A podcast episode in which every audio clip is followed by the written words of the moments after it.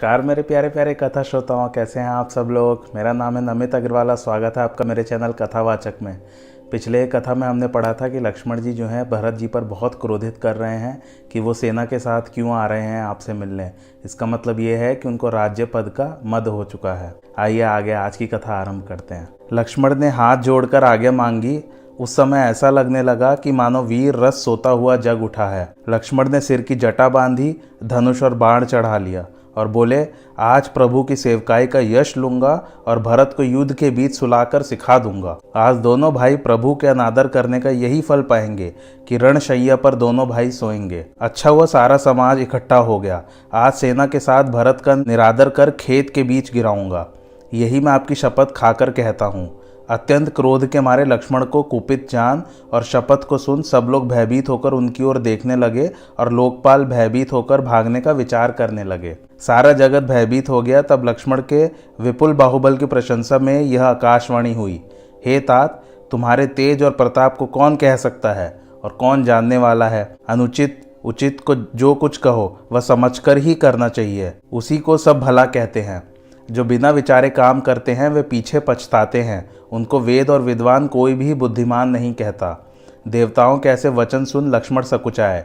तब सीता व राम ने लक्ष्मण का आदर और सत्कार किया और कहा कि, हे तात, सत्य है, राज्य मत से बढ़कर कोई मद नहीं है, परंतु इसे पाकर वे ही राजा मद होते हैं, जिन्होंने साधुओं की सेवा नहीं की है। किंतु हे लक्ष्मण, सुनो, ब्रह्मा की रचना में भरत के समान भला मनुष्य न तो सुना है, न देखा है। यदि ब्रह्मा, विष्णु और महेश के पद भी मिल जाएँ तो भी भरत को राज्य का मद नहीं हो सकता। क्या कभी नींबू की बूंदों से क्षीर समुद्र फट सकता है? हे लक्ष्मण, मुझे तुम्हारी शपथ और पिता की सौगंध है कि भरत के समान पवित्र गुण वाला सुंदर भाई संसार में नहीं है। भरत ने अब गुणों को त्याग कर गुड़ ले संसार को प्रकाशमान किया है। यह कहते हुए प्रभु प्रेम रूपी समुद्र में मग्न हो गए। यहाँ भरत जी ने सब लोगों के साथ मंदाकिनी नदी के पवित्र और निर्मल जल में स्नान किया। तब नदी के तट पर सब लोगों को रख कर माता, गुरु और मंत्रियों से आज्ञा मांगकर भरत जी, भाई और गुह को साथ ले वहाँ चले, जहाँ सीता और श्री रामचंद्र जी विराजमान थे। भरत जी माता के क्रियाकलाप समझकर सकुचाते। और मन में करोड़ों प्रकार की कुतर्कनाएँ करते हुए जाते कि मेरा नाम सुनकर राम, लक्ष्मण सीता जी अपने स्थान को छोड़कर कहीं दूसरी जगह न चले जाएँ। परंतु मुझको माता की सम्मति में जानकर प्रभु जी जो कुछ करेंगे, सो थोड़ा ही है। मैं भरोसा रखता हूँ कि मेरे प्रभु अपराध और अवगुण को क्षमा कर अपनी ओर निहार कर मेरा आदर ही करेंगे। यदि मुझे मलिन मन जानकर त्याग देंगे तो भी मुझे सब प्रकार से श्री राम जी की पनही अर्थात जूतियों की ही शरण है। जब वह प्रभु के समाज को समझते हैं, तब उनके पाँव मार्ग में जल्दी जल्दी पड़े हैं। उस समय सब मंगलकारी शुभ शकुन होने लगे, तब उन्होंने सुन विचार कर गुहू ने कहा कि, हे भरत जी सुनो, आपका शोक मिट जाएगा, आनंद होगा। परंतु परिणाम में विषाद होगा। इस प्रकार भरत जी श्री रामचंद्र जी के आश्रम के निकट जा पहुँचे। भरत जी ने जब वहाँ के वन और पर्वत समूह को देखा तो उनको ऐसा आनंद हुआ कि मानो भूखे मनुष्यों को स्वराज मिल गया। श्री रामचंद्र जी के रहने से वन सुख और संपत्ति से शुभायमान हो रहा है। वहाँ विवेक ही राजा है और वैराग्य ही मंत्री है। सुहावना वन ही पवित्र देश है। वहाँ पशु पक्षी के मधुर स्वर गूंजते हैं, लताएँ और वृक्ष फलों से लदे हुए हैं। सारा समाज आनंद मंगल का मूल है। श्री राम जी के विराजने से पर्वत की शोभा को देखकर भरत के हृदय में प्रीति बढ़ रही है, जैसे तपस्वी तपस्या का फल पाकर सुखी हो गया हो। तब केवट ऊँचे चढ़कर भुजा उठा करके भरत से कहते हैं कि, हे नाथ, एक बहुत सुंदर भारी वट का वृक्ष है, जिसे देखकर मन मोहित हो जाता है, जिसके सघन श्याम पत्ते हैं, लाल फल है और सब काल में सुख देने वाली अखंड छाया है। उस वृक्ष के समीप एक सुंदर नदी बहती है, जिसके तट पर श्री रामचंद्र जी की पर्ण कुटी छाई हुई है। तुलसी के वृक्ष तथा और भी कई प्रकार के वृक्ष, जिन्हें कहीं तो सीता जी ने लगाए हैं और कहीं लक्ष्मण ने। वट के वृक्ष की छाया में सुंदर वेदी को सीता जी ने अपने कर कमलों से बनाया है। जिस पर बैठकर सुजान श्री राम और सीता मुनीश्वरों के साथ नाना प्रकार के इतिहास, वेद, शास्त्र और पुराणों की कथा सुनते हैं और धर्म की चर्चा करते हैं। गुहू के वचन सुन वट का वृक्ष देख भरत के नेत्रों में जल भर आया। सघन वन की ओट में आ जाने से लक्ष्मण ने सखा के साथ आते हुए भरत शत्रुघ्न की सुंदर जोड़ी को नहीं देखा। भरत ने परम पवित्र आश्रम देखा और उसमें जाते ही भरत का दुख रूपी दावनल ऐसे ही मिट गया जैसे योगी को परमार्थ मिल गया हो। उन्होंने देखा कि लक्ष्मण जी प्रभु के आगे बैठे हैं। सिर पर जटा शोभायमान है, वलकल पहने हैं। वलकल मतलब वृक्ष की छाल। कमर में तरकश है, हाथों में तीर है और धनुष कंधे पर पड़ा है। वेदी के ऊपर मुनि समाज सहित सीता राम विराज रहे हैं।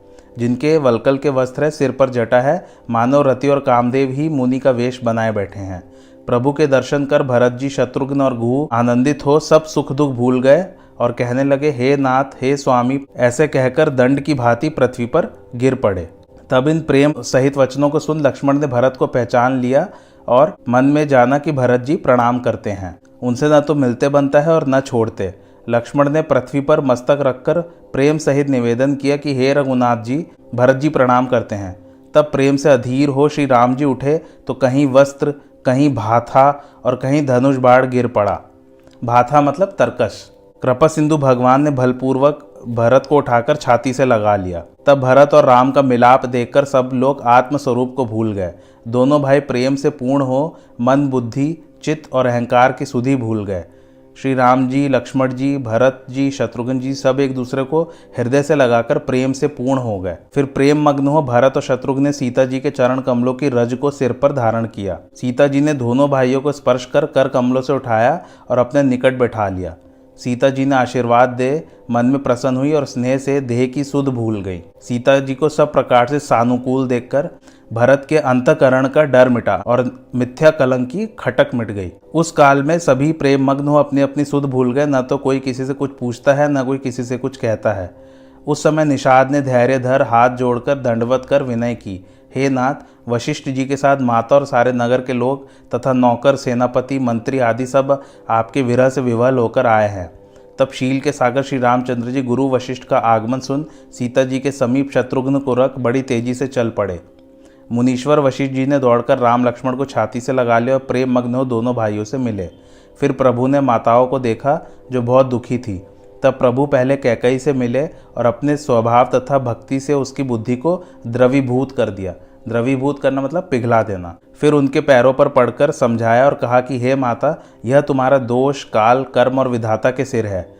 फिर प्रभु सब माताओं से मिले और समझाकर सबको संतोष दिया और कहा कि, हे माताओं, यह सब जगत परमेश्वर के अधीन है, किसी को व्यर्थ कलंक नहीं लगाना चाहिए। फिर दोनों भाइयों ने अरुणधति को प्रणाम कर सब विप्र पत्नियों को प्रणाम किया।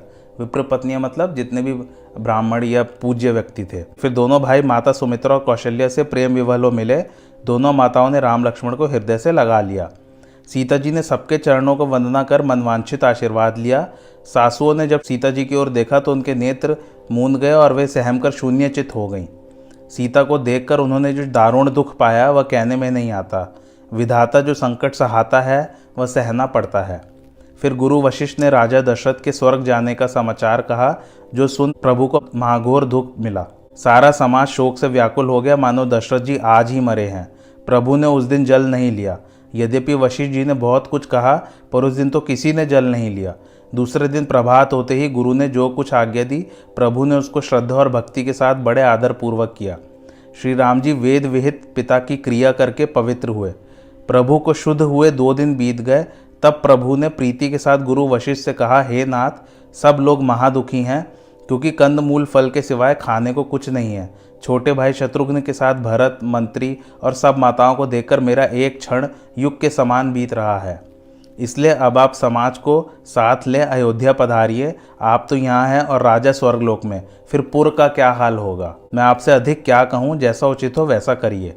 वशिष्ठ जी ने कहा, हे प्रभु, आपका अवतार धर्म की रक्षा के लिए है, सो आप ऐसा क्यों ना कहोगे? उधर सीता जी सभी सासों की एक जैसी सेवा करती हैं। जितनी सासें हैं, उतनी स्वरूप धारण कर सीता जी ने आदरपूर्वक सभी सासुओं की सेवा की। इस भेद को श्री रामचंद्र जी को छोड़ और किसी ने नहीं जाना, क्योंकि जगत में जितनी माया है, वह सब सीता जी की है और प्रभु श्री रामचंद्र जी मायापति हैं। सीता जी ने सासों को सेवा से वश में कर लिया। उन्होंने सुख पाकर सीख और आशीष दी। सीता के साथ दोनों भाइयों को सरल देखकर कुटिल रानी कहकई मन में अघा के पछताती हैं। अघा जो है, वो पाप की अधिष्ठात्री देवी हैं और पृथ्वी तथा यमराज से प्रार्थना करती हैं कि पृथ्वी फट क्यों नहीं जाती और मेरी मृत्यु क्यों नहीं हो जाती। भरत को मारे शोक के, रात को नींद नहीं आती और दिन में भूख नहीं लगती। श्री राम जी का अभिषेक किस प्रकार हो, मुझे तो एक उपाय नहीं सूझता। गुरु की आज्ञा मानकर प्रभु अवश्य लौट जाएँ, परंतु मुनि भी प्रभु का रुख देखकर ही कहेंगे। माता के कहने से भी श्री राम पीछे फिर जाएँगे, पर क्या माता कभी ऐसा हट करेंगी? आज की कथा यहीं समाप्त होती है, और मेरे चैनल कथावाचक को लाइक, शेयर और सब्सक्राइब ज़रूर कीजिए। थैंक्स फॉर वॉचिंग, धन्यवाद।